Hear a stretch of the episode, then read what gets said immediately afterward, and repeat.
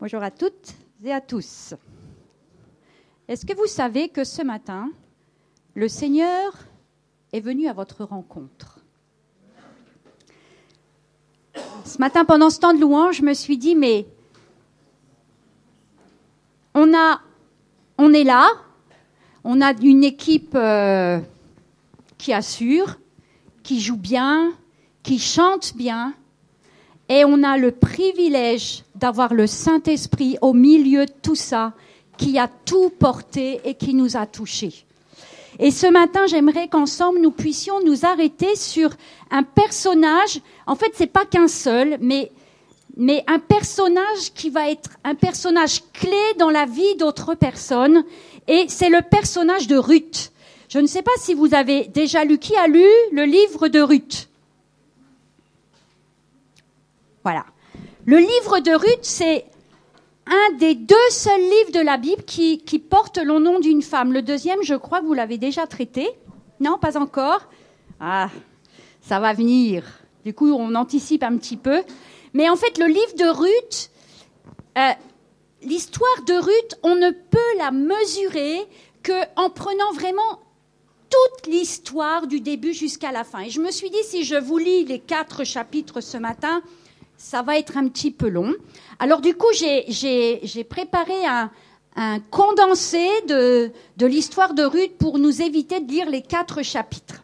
Alors si euh, voilà. Alors donc Ruth et Naomi. Alors je vais descendre un petit peu parce que sinon je vais je vais pas voir. Ruth et Naomi. Donc Ruth, quatre chapitres.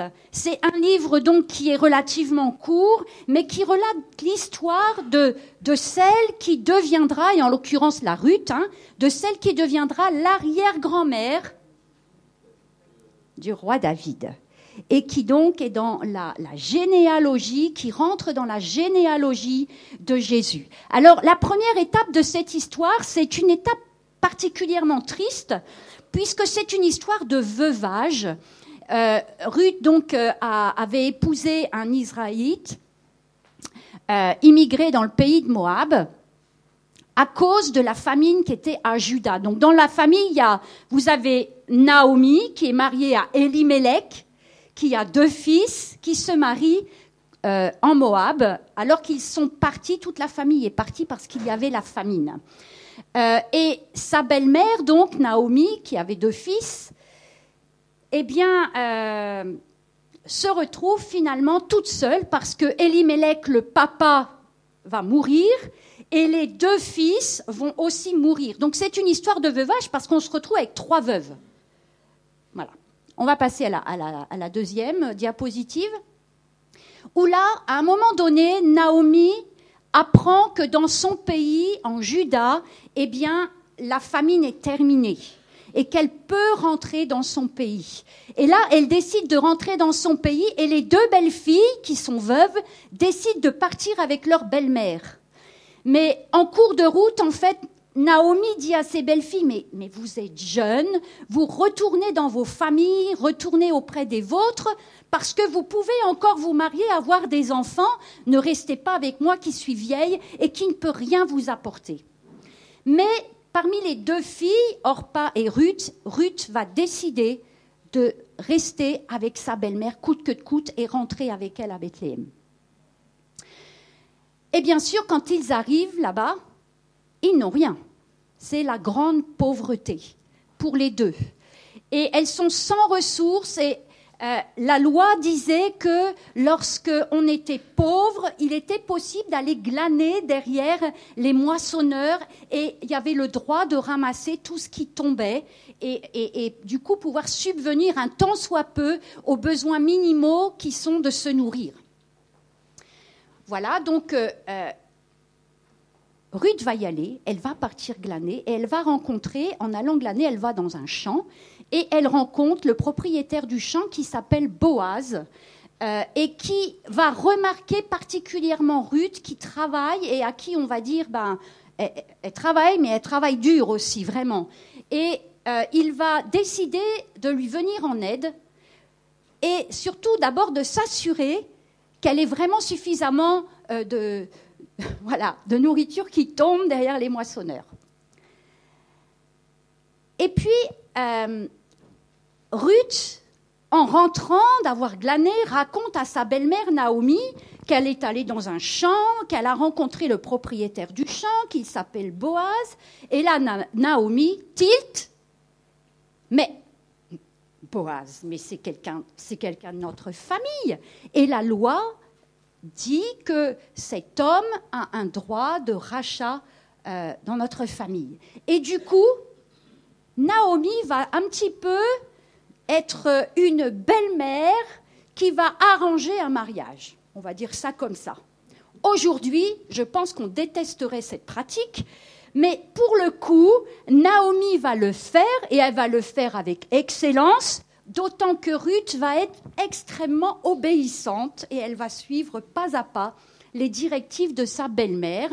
Euh, voilà, donc euh, du coup, elle se retrouve vraiment très proche de Boaz. La situation qui est mise en œuvre a pour effet que Boaz non seulement va encore davantage s'approcher de Ruth, mais encore va tout mettre en œuvre pour pouvoir l'épouser.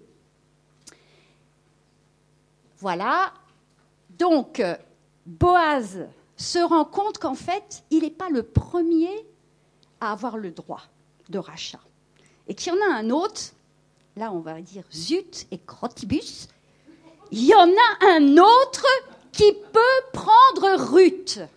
Mais Boaz, quand même, se dit, il faut que j'aille le voir. Donc il va le voir et il lui explique, voilà, tu as un droit de rachat euh, pour la famille de Naomi, qui a une belle fille qui s'appelle Ruth, mais il faut que tu saches que si tu, prends ce droit de rachat, eh bien tu dois aussi prendre Ruth comme femme. Je pense qu'il a dû le dire, tu sais, ça va pas être drôle. Un truc dans le genre. Toujours est-il que cet homme s'est dit oh là là, ça veut dire que j'aurai d'autres enfants, ça va, ça va, ça va diminuer l'héritage de ma famille. Non, non, non, non, je n'en veux pas. Je te le laisse. Et du coup, ils échangent leurs chaussures. C'était euh, voilà une manière comme une signature, un petit peu, hein, comme un acte vraiment officiel. Voilà. Et du coup, ils se marièrent et eurent beaucoup d'enfants, on pourrait dire ça comme ça, mais pour le coup, ils en ont eu un pour commencer. Et ils eurent un fils qui s'appellera Obed et qui sera le grand-père du roi David. Et dans Ruth 4, verset 13-17, un fils est né à Naomi et elle l'appelèrent Obed. Ce fut le père d'Isaïe, père de David. ça, c'est un résumé. Je vous encourage à relire cette histoire intégralement à la maison parce que vous allez avoir un petit peu plus euh, de détails. Euh, pour le coup, certains détails qui là étaient quand même un petit peu difficiles de, euh, de raconter. En tout cas, cette histoire, elle commence par le départ de Naomi et de toute sa famille pour le pays de Moab. Il faut savoir que c'est un pays étranger qui, historiquement, Moab est un pays qui euh, est hostile, profondément hostile au peuple de Dieu. Donc déjà, on va dire, ça commence pas très bien. Et Naomi et, et Elimelech, Elimelech, ça veut dire mon Dieu est roi. Et ce couple habitait à Bethléem, qui signifie la maison du pain.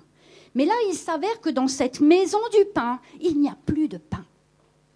Tout simplement, la famine est arrivée parce qu'encore une fois, le peuple de Dieu s'est euh, soulevé, s'est rebellé contre leur Dieu. Et du coup, la famine est arrivée. Alors, Naomi, je pense, a dû partir avec beaucoup d'espérance au pays de Moab. Mais dans ce pays de Moab qui devait euh, leur apporter la vie, elle y a rencontré finalement la mort qui lui prendra son mari et qui lui prendra aussi ses deux fils. Elle n'a plus rien si ce n'est ses larmes et ses deux belles-filles. C'est une situation de veuvage des plus dramatiques parce que à l'époque, lorsqu'on était veuf, eh bien, c'est tout simplement, sont tout simplement nos enfants qui prenaient soin de nous, qui assuraient euh, tout ce dont nous avions besoin. Là, en l'occurrence, Naomi n'a plus rien, elle n'a plus de fils, elle est donc complètement désespérée et sait que ce qui est devant elle, c'est simplement la misère et il n'y a juste aucune espérance pour son avenir. Mais ce choix de partir, euh, de Judas pour échapper à la famine et ses conséquences euh, négatives qui ont suivi m'ont renvoyé à une situation quelque peu identique qu'on trouve dans Genèse 12 au verset 10, où Abraham et sa famille vont aussi quitter pour le coup Canaan parce que là aussi une famine, une famine sévit et ils vont décider, Abraham va décider de partir en Égypte. Et pour moi, il y a une similitude entre ces deux histoires parce que tous les deux vont partir dans un pays qui, pour le coup, n'est certainement pas un peuple qui adore Dieu. Et du coup, en même temps, vont aussi s'éloigner d'une certaine fidélité euh, avec Dieu et vont aussi euh, vivre et rencontrer des choses très négatives. Et les deux situations montrent aussi que ni l'un ni l'autre, dans cette décision, ne s'est tourné vers Dieu pour demander, Père, c'est la famine. Que veux-tu que je fasse? Où veux-tu que j'aille? Les deux ont vraiment pris cette décision de partir pour des raisons purement stratégiques, je dirais, parce que là-bas, en Égypte, ou là-bas, en Moab, il y a à manger. Quand je dis qu'ils vont s'éloigner peu à peu aussi euh, de Dieu, c'est que les deux fils de Naomi vont tous les deux marier des filles de Moab, alors que la loi interdisait formellement que les enfants du peuple de Dieu se marient avec des femmes étrangères. Et là, on voit que petit à petit, les choses qui étaient fondamentales, les choses qui étaient racines, commence à l'être de moins en moins. Et on sent comme, comme si quelque part la bénédiction de Dieu aussi s'éloignait peu à peu, en même temps qu'ils se sont éloignés de leur pays. En tout cas, pour Naomi, il ne lui reste qu'un sentiment profond d'abandon. Et ce qui est dramatique pour elle, et ça c'était dramatique aussi à l'époque, c'est que elle sait que toute la lignée de sa famille, maintenant, s'est arrêtée. C'est la fin. C'est la fin de sa lignée.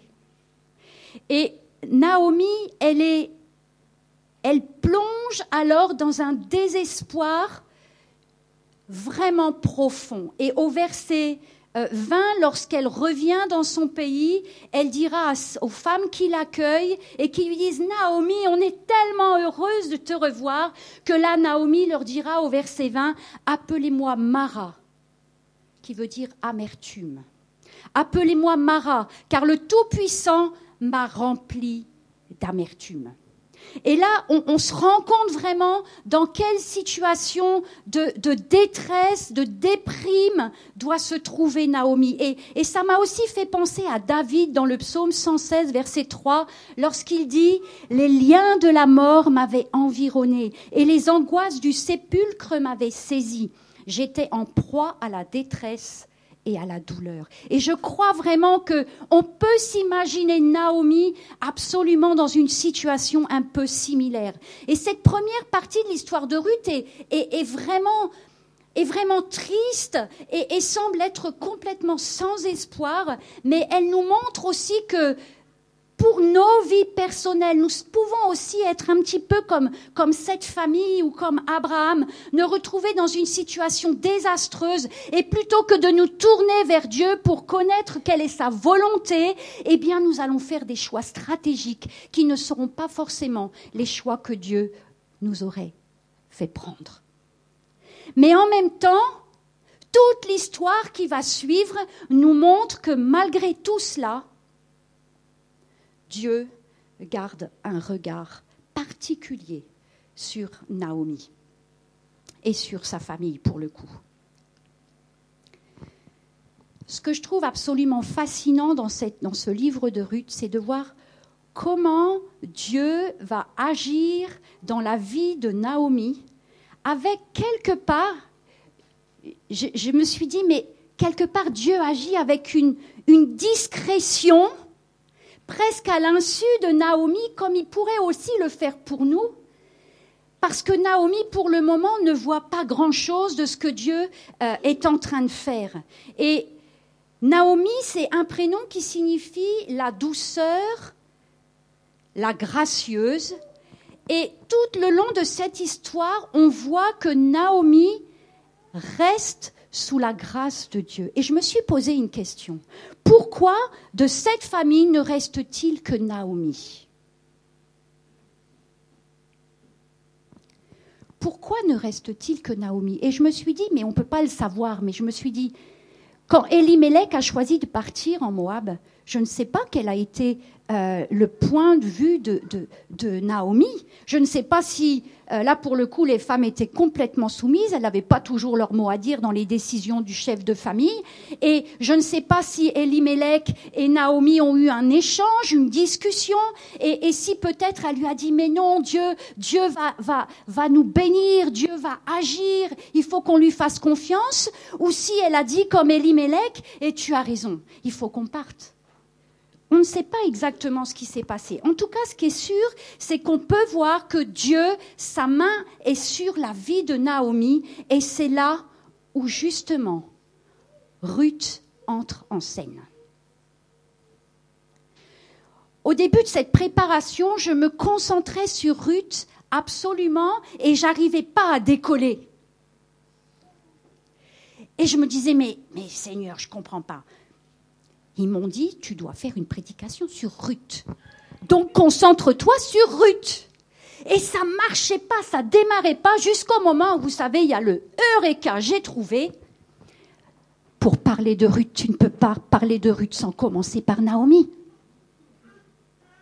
Et là, nous voyons justement l'identification de la main de Dieu sur Naomi qui est sans nul doute l'attachement fidèle et désintéressé de Ruth à son égard.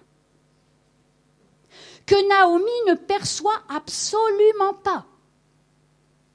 Parce que si elle l'avait perçu déjà au départ, elle n'aurait certainement pas supplié Ruth et Orpa de rentrer dans leur famille. Ici, quelque part, Ruth est utilisé par Dieu pour être le soutien de Naomi. Mais je crois pas seulement un soutien, aussi une consolation. Et on pourrait dire, elle devient soutien et consolateur pour Naomi. Et là, je me suis dit, mais c'est une image tellement extraordinaire de ce que le Saint-Esprit est pour chacun de nous. Le Saint-Esprit est pour nous un fidèle compagnon et aussi un consolateur. Et dans Jean 14, 16, Jésus dit, et moi je prierai le Père, il vous donnera un autre consolateur afin qu'il demeure éternellement avec vous. Je ne vous laisserai pas orphelin au verset 18, je viendrai à vous. Et là, Dieu n'a pas laissé Naomi seule il lui a envoyé quelqu'un qui allait être pour elle fidélité et consolation. Et c'est quelque chose qui doit faire écho pour chacun de nous, parce que cette fidélité et cette consolation va devenir lumière pour Naomi. Et Dieu, à travers Ruth, à travers cette fidélité de Ruth, va réveiller et éveiller Naomi à une nouvelle espérance le Saint-Esprit en nous éveille et réveille en nous l'espérance qui pouvait avoir disparu. Naomi était dans une résignation et Dieu, à travers Ruth, va l'amener dans une espérance. Alors on l'a vu, Ruth, elle part glaner dans un champ. Et ce choix de champ, je pense qu'il devait y avoir euh, plein de champs là-bas. Il ne devait pas y en avoir qu'un seul. Et Ruth va aller glaner dans celui qui, justement, appartient à un propriétaire qui s'appelle Boaz, dont nous avons parlé tout à l'heure. Et ce qui, au premier abord, pourrait apparaître comme un pur hasard, ce hasard montre que ce propriétaire a un lien de famille avec Naomi et du coup aussi avec Ruth. Et Boaz va tout mettre en œuvre pour que Ruth, qui vient glaner, ait suffisamment pour subvenir aux besoins et de Ruth, mais aussi de Naomi. Mais qu'est-ce que qu'est-ce qui va motiver Boaz à être bon et généreux envers Ruth? Au verset 10, on voit que Ruth dit à Boaz, mais en gros, mais pourquoi tu es gentil avec moi? On ne se connaît pas. Pourquoi tu es gentil avec moi? Mais, mais Ruth, en même temps, elle sait qui elle est. Ruth, elle sait qu'elle est une fille de Moab. Et je peux vous assurer que là-bas, tout le monde savait que Ruth n'était pas du peuple de Dieu, mais qu'elle faisait partie de ce peuple rebelle qui était le pays de Moab. Et tout le monde sait bien que normalement, ces gens-là, on ne les accueille pas forcément avec beaucoup de voilà, générosité. Ruth, elle sait tout ça. Et c'est pour ça qu'elle ne comprend pas et qu'elle dit à Boaz, mais, mais pourquoi tu es gentil avec moi? Il y a un truc qui cloche. Et là, au verset 11, on a la réponse. Boaz répond à Ruth, on m'a rapporté tout ce que tu as fait à ta belle-mère depuis que ton mari est mort, et comment tu as quitté ton père et ta mère et le pays de ta naissance pour aller vers un peuple que tu ne connaissais point auparavant. Et Ruth rentre, elle raconte tout à Naomi. Et là, ce, ce mot hasard que nous avons utilisé précédemment devient tout simplement providence divine. Et là, Naomi va commencer à voir, alors qu'elle entend toute cette histoire que Ruth raconte, Naomi va commencer à voir l'invisible de Dieu en action. Et elle va commencer à voir un Dieu tout-puissant, fidèle, et quelque part, le marat, le marat dont elle a dit qu'il fallait l'appeler, ce marat va s'effacer petit à petit pour à nouveau laisser place à Naomi. Et elle va revenir petit à petit dans ce qu'elle est véritablement. Elle comprend, elle commence à comprendre pourquoi Ruth a tellement insisté pour la suivre jusqu'à Bethléem. Tout commence à s'éveiller. C'est comme un puzzle qu'elle est en train de reconstituer petit à petit. Et ici, on se rend compte que Naomi comprend que Dieu est en train d'agir, mais elle ne mesure pas encore complètement la portée de l'intervention de Dieu. Mais tout ce qui est certain ici, c'est que Naomi, une espérance revient.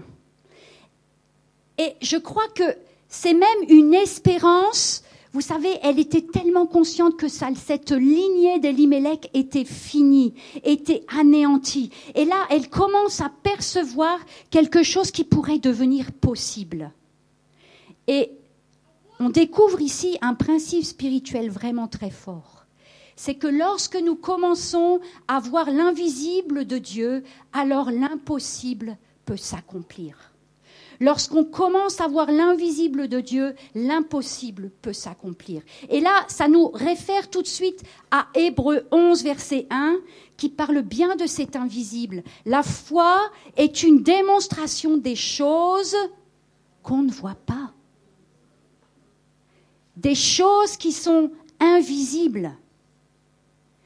Et ça montre et ça prend en compte que Dieu agit malgré ce que nous pouvons voir. Et pour Naomi, que la lignée d'Elimelech soit relevée était sans nul doute la plus belle espérance qu'elle puisse envisager. Ici, quand je regarde de quelle manière Dieu va redonner vie à cette à cette lignée d'Elimelech qui était juste terminée, anéantie, et on pourrait même dire qui était morte, j'ai pu vraiment penser aussi, vous savez, à ce passage, et je vais en lire une partie, à ce passage d'Ézéchiel, chapitre 37, on va le prendre ensemble. Ézéchiel 37, versets 7 à 10. Et c'est ce passage des ossements desséchés. Verset 7. Je prophétisais selon l'ordre que j'avais reçu, et comme je prophétisais, il y eut un bruit, et voici il se fit un mouvement, et les os s'approchèrent les uns des autres. Je regardais, et voici il leur vint des nerfs, la chair crue, et la peau les couvrit par-dessus, mais il n'y avait point en eux d'esprit.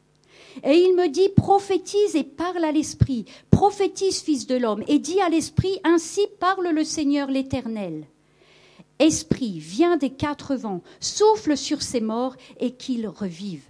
Je prophétisais selon l'ordre qu'il m'avait donné, et l'Esprit entra en eux, et ils reprirent vie, et ils se tinrent sur le pied. C'était une armée nombreuse. Dieu, ici, est en train de rassembler pour donner vie il a rassemblé. Et dans cette histoire, c'est clair qu'il rassemble. On a un Boaz, un, nom qui signifie en lui est la force. En lui est la force. Dieu va utiliser Boaz tout simplement pour restaurer Elimelech. Et il va redonner tout son sens à la signification même du mot Elimelech qui est mon Dieu est roi. Et il sera, Boaz sera pour Naomi et Ruth, celui qui va rendre possible la restauration par le rachat. Et ici, nous ne pouvons pas voir autre chose que Jésus.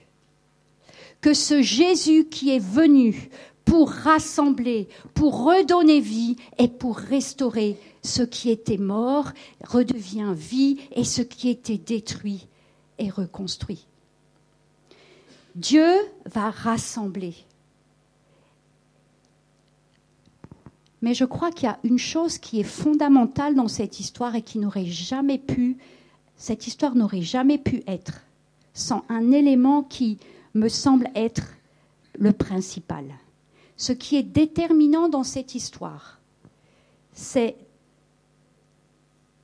ce que nous lisons au verset 16 du premier chapitre de Ruth, lorsque Naomi a dit à ses belles-filles de partir, Ne me presse pas de te laisser, de retourner loin de toi. Où tu iras, j'irai. Où tu demeureras, je demeurerai. Ton peuple sera mon peuple et ton Dieu sera mon Dieu. Où tu mourras, je mourrai et j'y serai enterré. Que l'Éternel me traite dans toute sa rigueur si autre chose que la mort vient à me séparer de toi. Ici, nous, réalisons que la détermination de Ruth dans son choix de suivre Naomi est certainement ce qui a permis au plan de Dieu de se réaliser. Cette détermination de Ruth à être fidèle et à demeurer fidèle à sa belle-mère a changé non seulement Naomi, mais a changé toute la destinée de Ruth.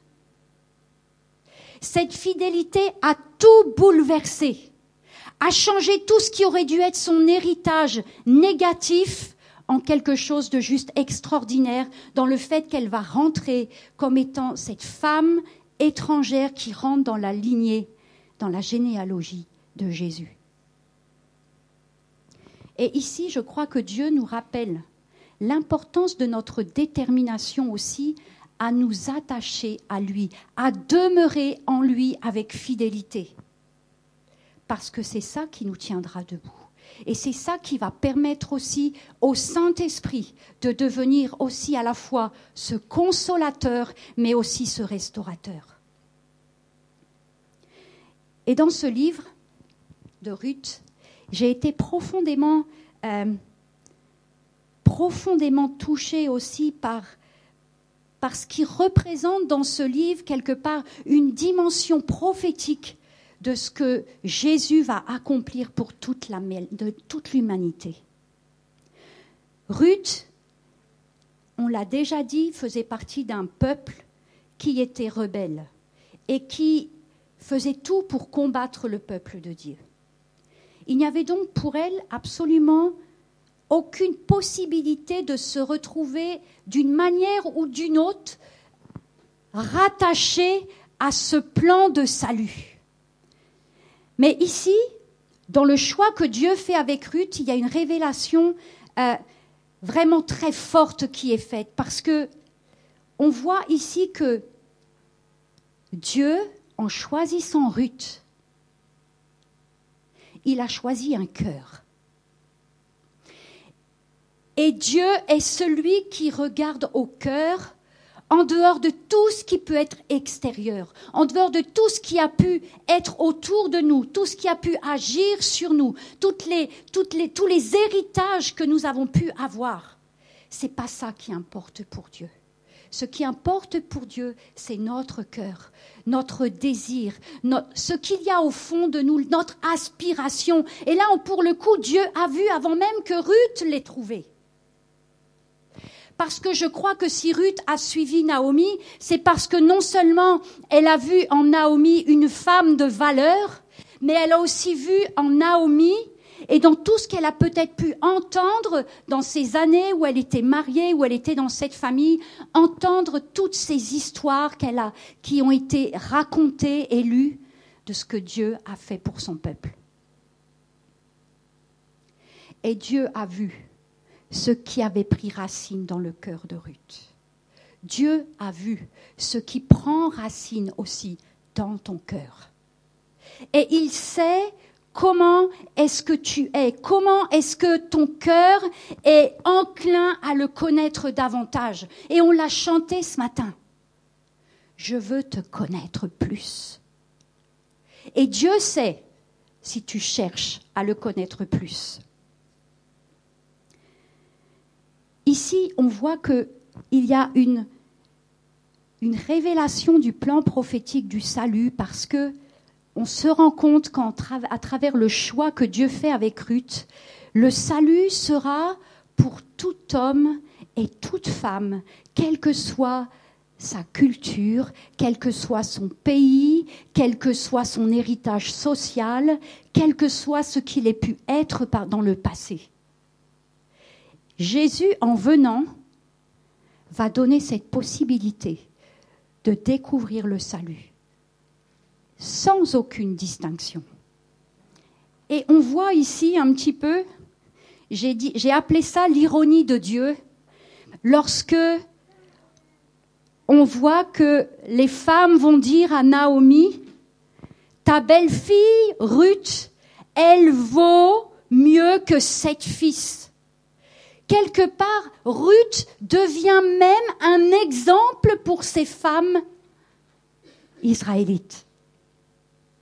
Dieu utilise une femme étrangère qui normalement est exclue pour donner un exemple à ces femmes. Un exemple de fidélité, un exemple de dévouement, mais surtout un exemple de fidélité et de dévouement complètement désintéressé.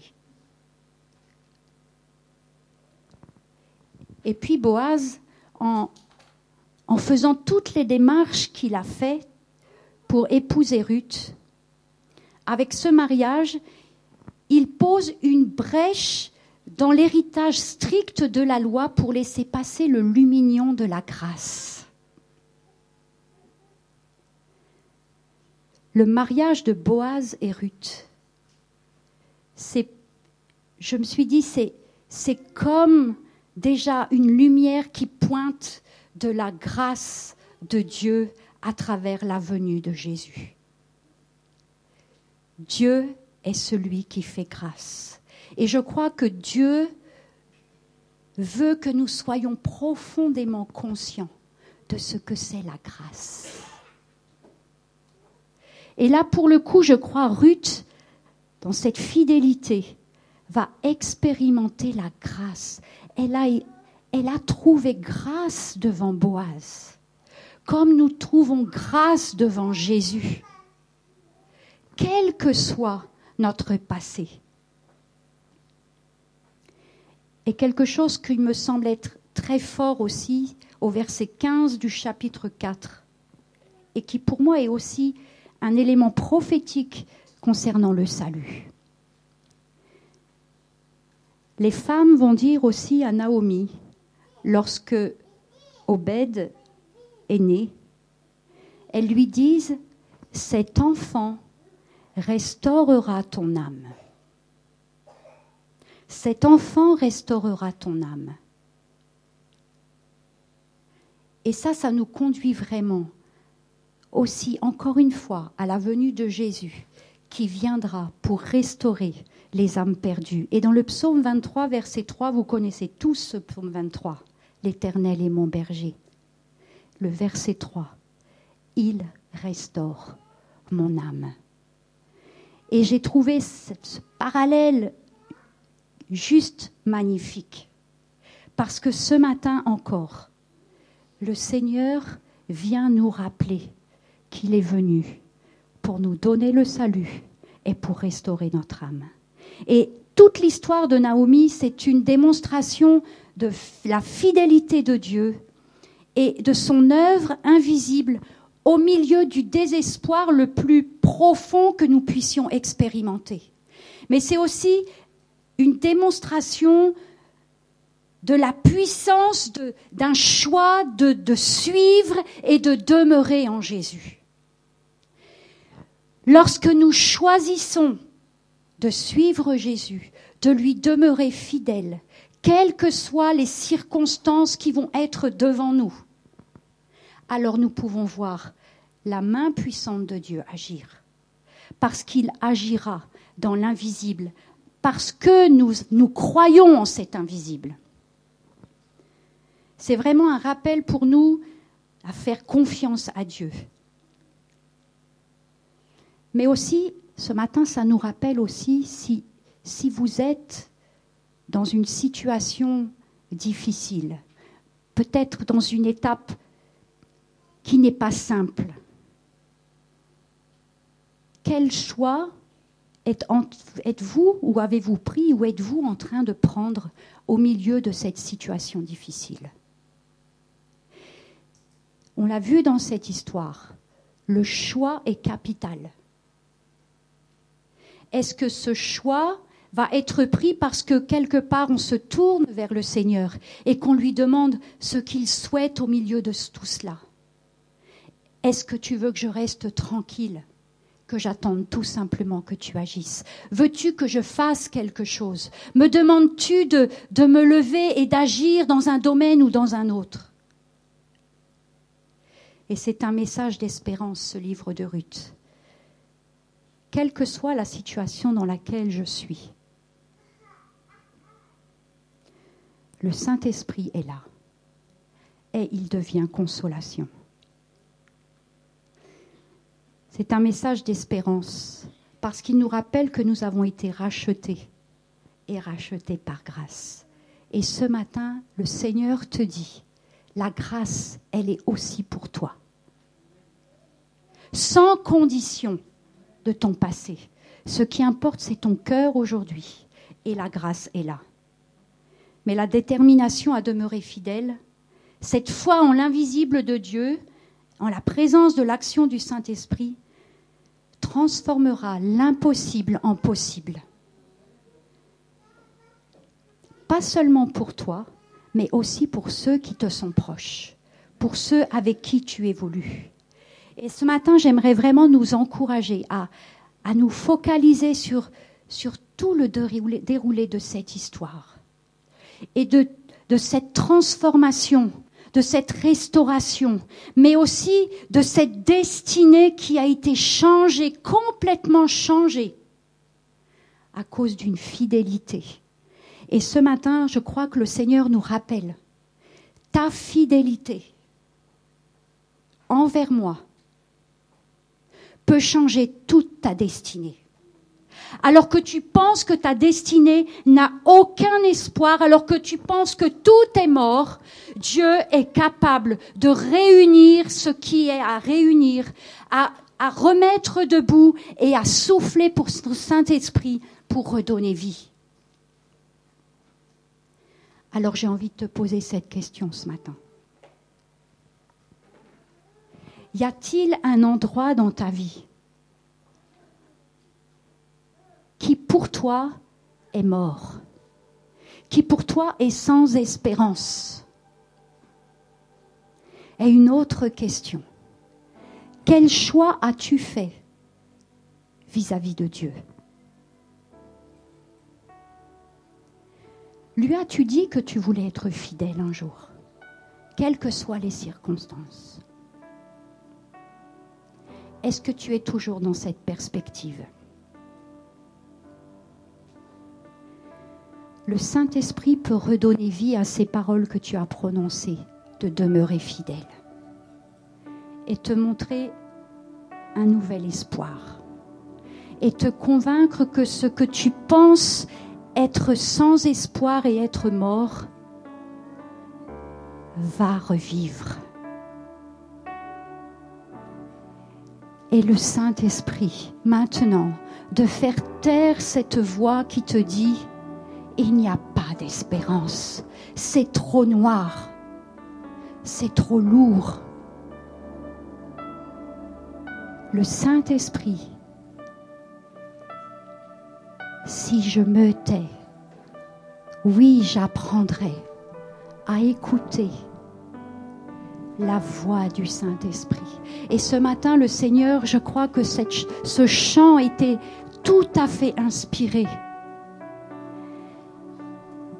Tais-toi, mais aussi fais taire cette mauvaise voix qui vient te dire que c'est sans espoir. Et entends le souffle du Saint-Esprit qui vient et qui veut redonner vie à ce qui n'en a plus. Je vais vous inviter à fermer les yeux. Ceux qui se sentent particulièrement concernés, interpellés, je vous encourage à vous lever à votre place. En signe tout simplement de, de dire, Seigneur, je crois que ce matin tu parles à mon cœur. Je crois que ce matin tu veux me toucher. Je crois que ce matin tu veux agir. Je crois que ce matin tu veux faire revivre en moi l'espérance et, prendre conscience que tu agis dans cet invisible. Je veux croire que tu agis Seigneur. Et je veux refuser toutes ces pensées qui me disent qu'il n'y a aucun espoir quel que soit le domaine. La grâce est là pour toi.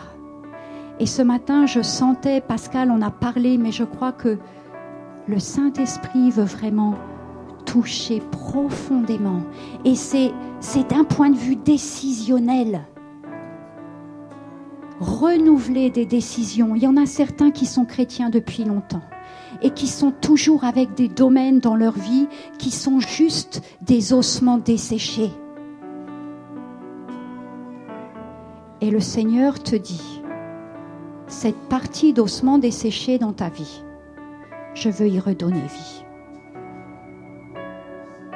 Je ne veux pas que tu te contentes de la vie que tu as aujourd'hui. Toujours à nouveau tu te trouves confronté avec ces ossements desséchés, avec ce domaine qui n'a pas de vie. Je veux y redonner vie.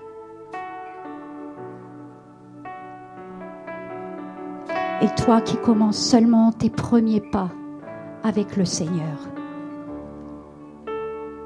il y a devant toi une destinée que tu ne soupçonnes aucunement. Mais cette destinée, tu la vivras, tu la connaîtras dès l'instant où tu vas placer ta fidélité en moi.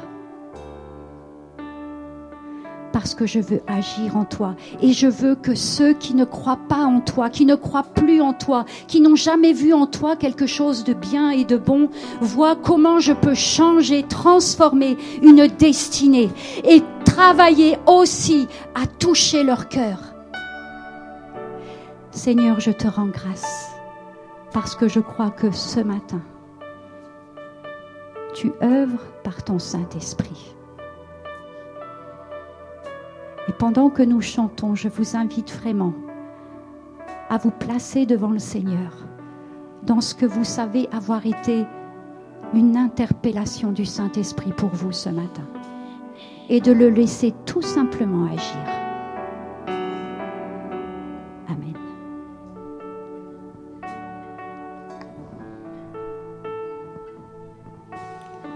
Seigneur Jésus.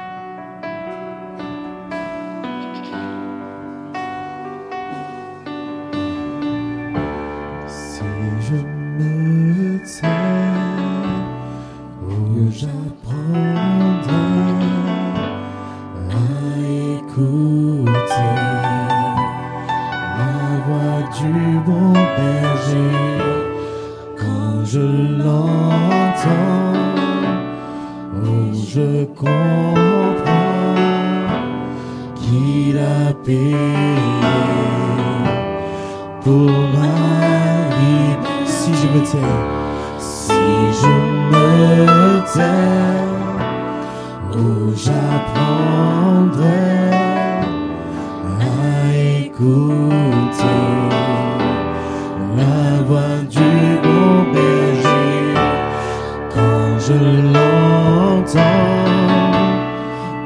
je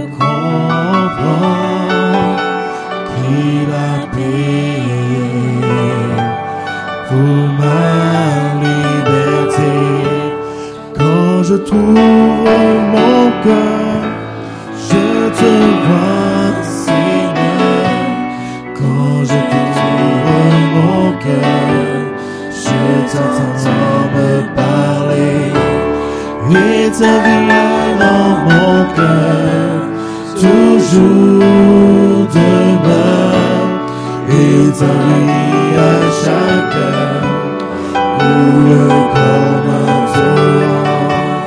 Quand je t'ouvre mon cœur, je te vois, Seigneur. Quand je t'ouvre mon cœur, je t'entends me parler. It's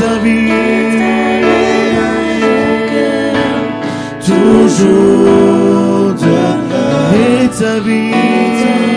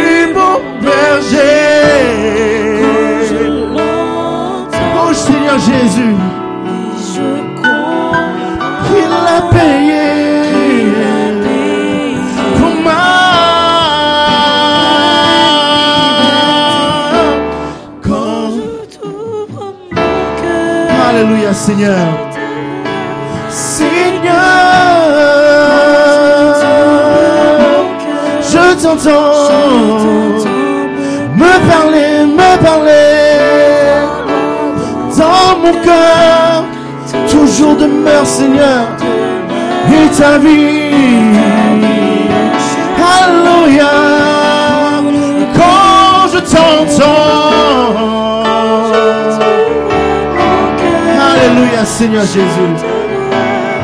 Je te vois, Seigneur. Je te vois, Seigneur. Alléluia, Seigneur Jésus. Il vie à chaque heure. Il ta loi, Seigneur.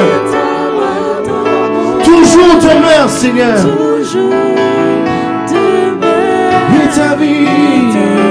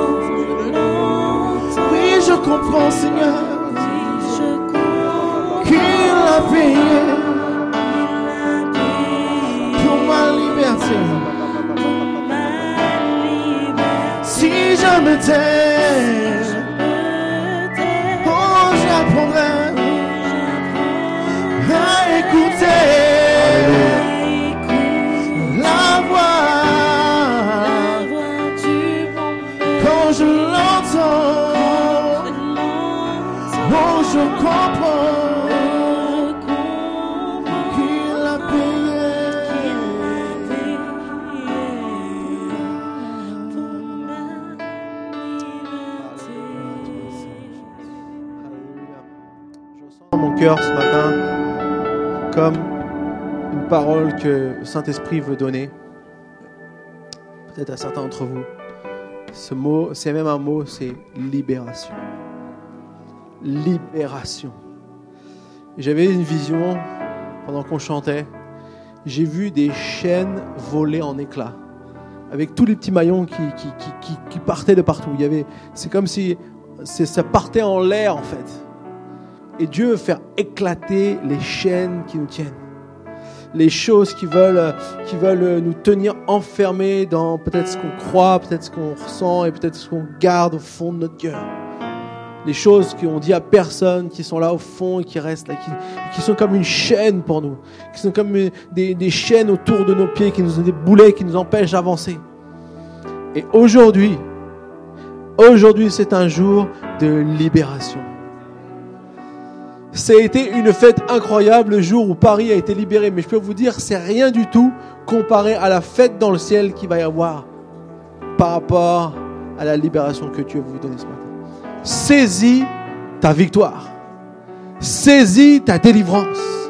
On a un Dieu qui est capable de libérer. On a un Dieu qui est capable de briser toutes les chaînes. On a un Dieu qui est capable de faire des choses bien plus que ce qu'on peut penser ou imaginer. Alléluia. Seigneur, Alléluia. Les chaînes tombent maintenant au nom de Jésus. Les chaînes tombent maintenant au nom de Jésus. Les chaînes tombent maintenant au nom de Jésus.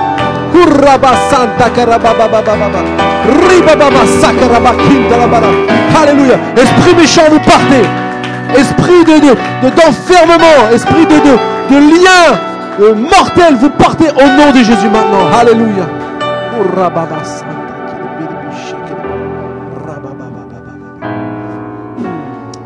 Est-ce que ceux qui sont levés, vous pouvez vous approcher? J'aimerais simplement imposer les mains. Je ne vais pas être très long, mais je sens qu'il faut transmettre cette, euh, cette onction, cette, euh, cette chose de Dieu. Simplement approchez-vous rapidement. On va, on, va, on va continuer la musique. J'aimerais simplement vous imposer les mains.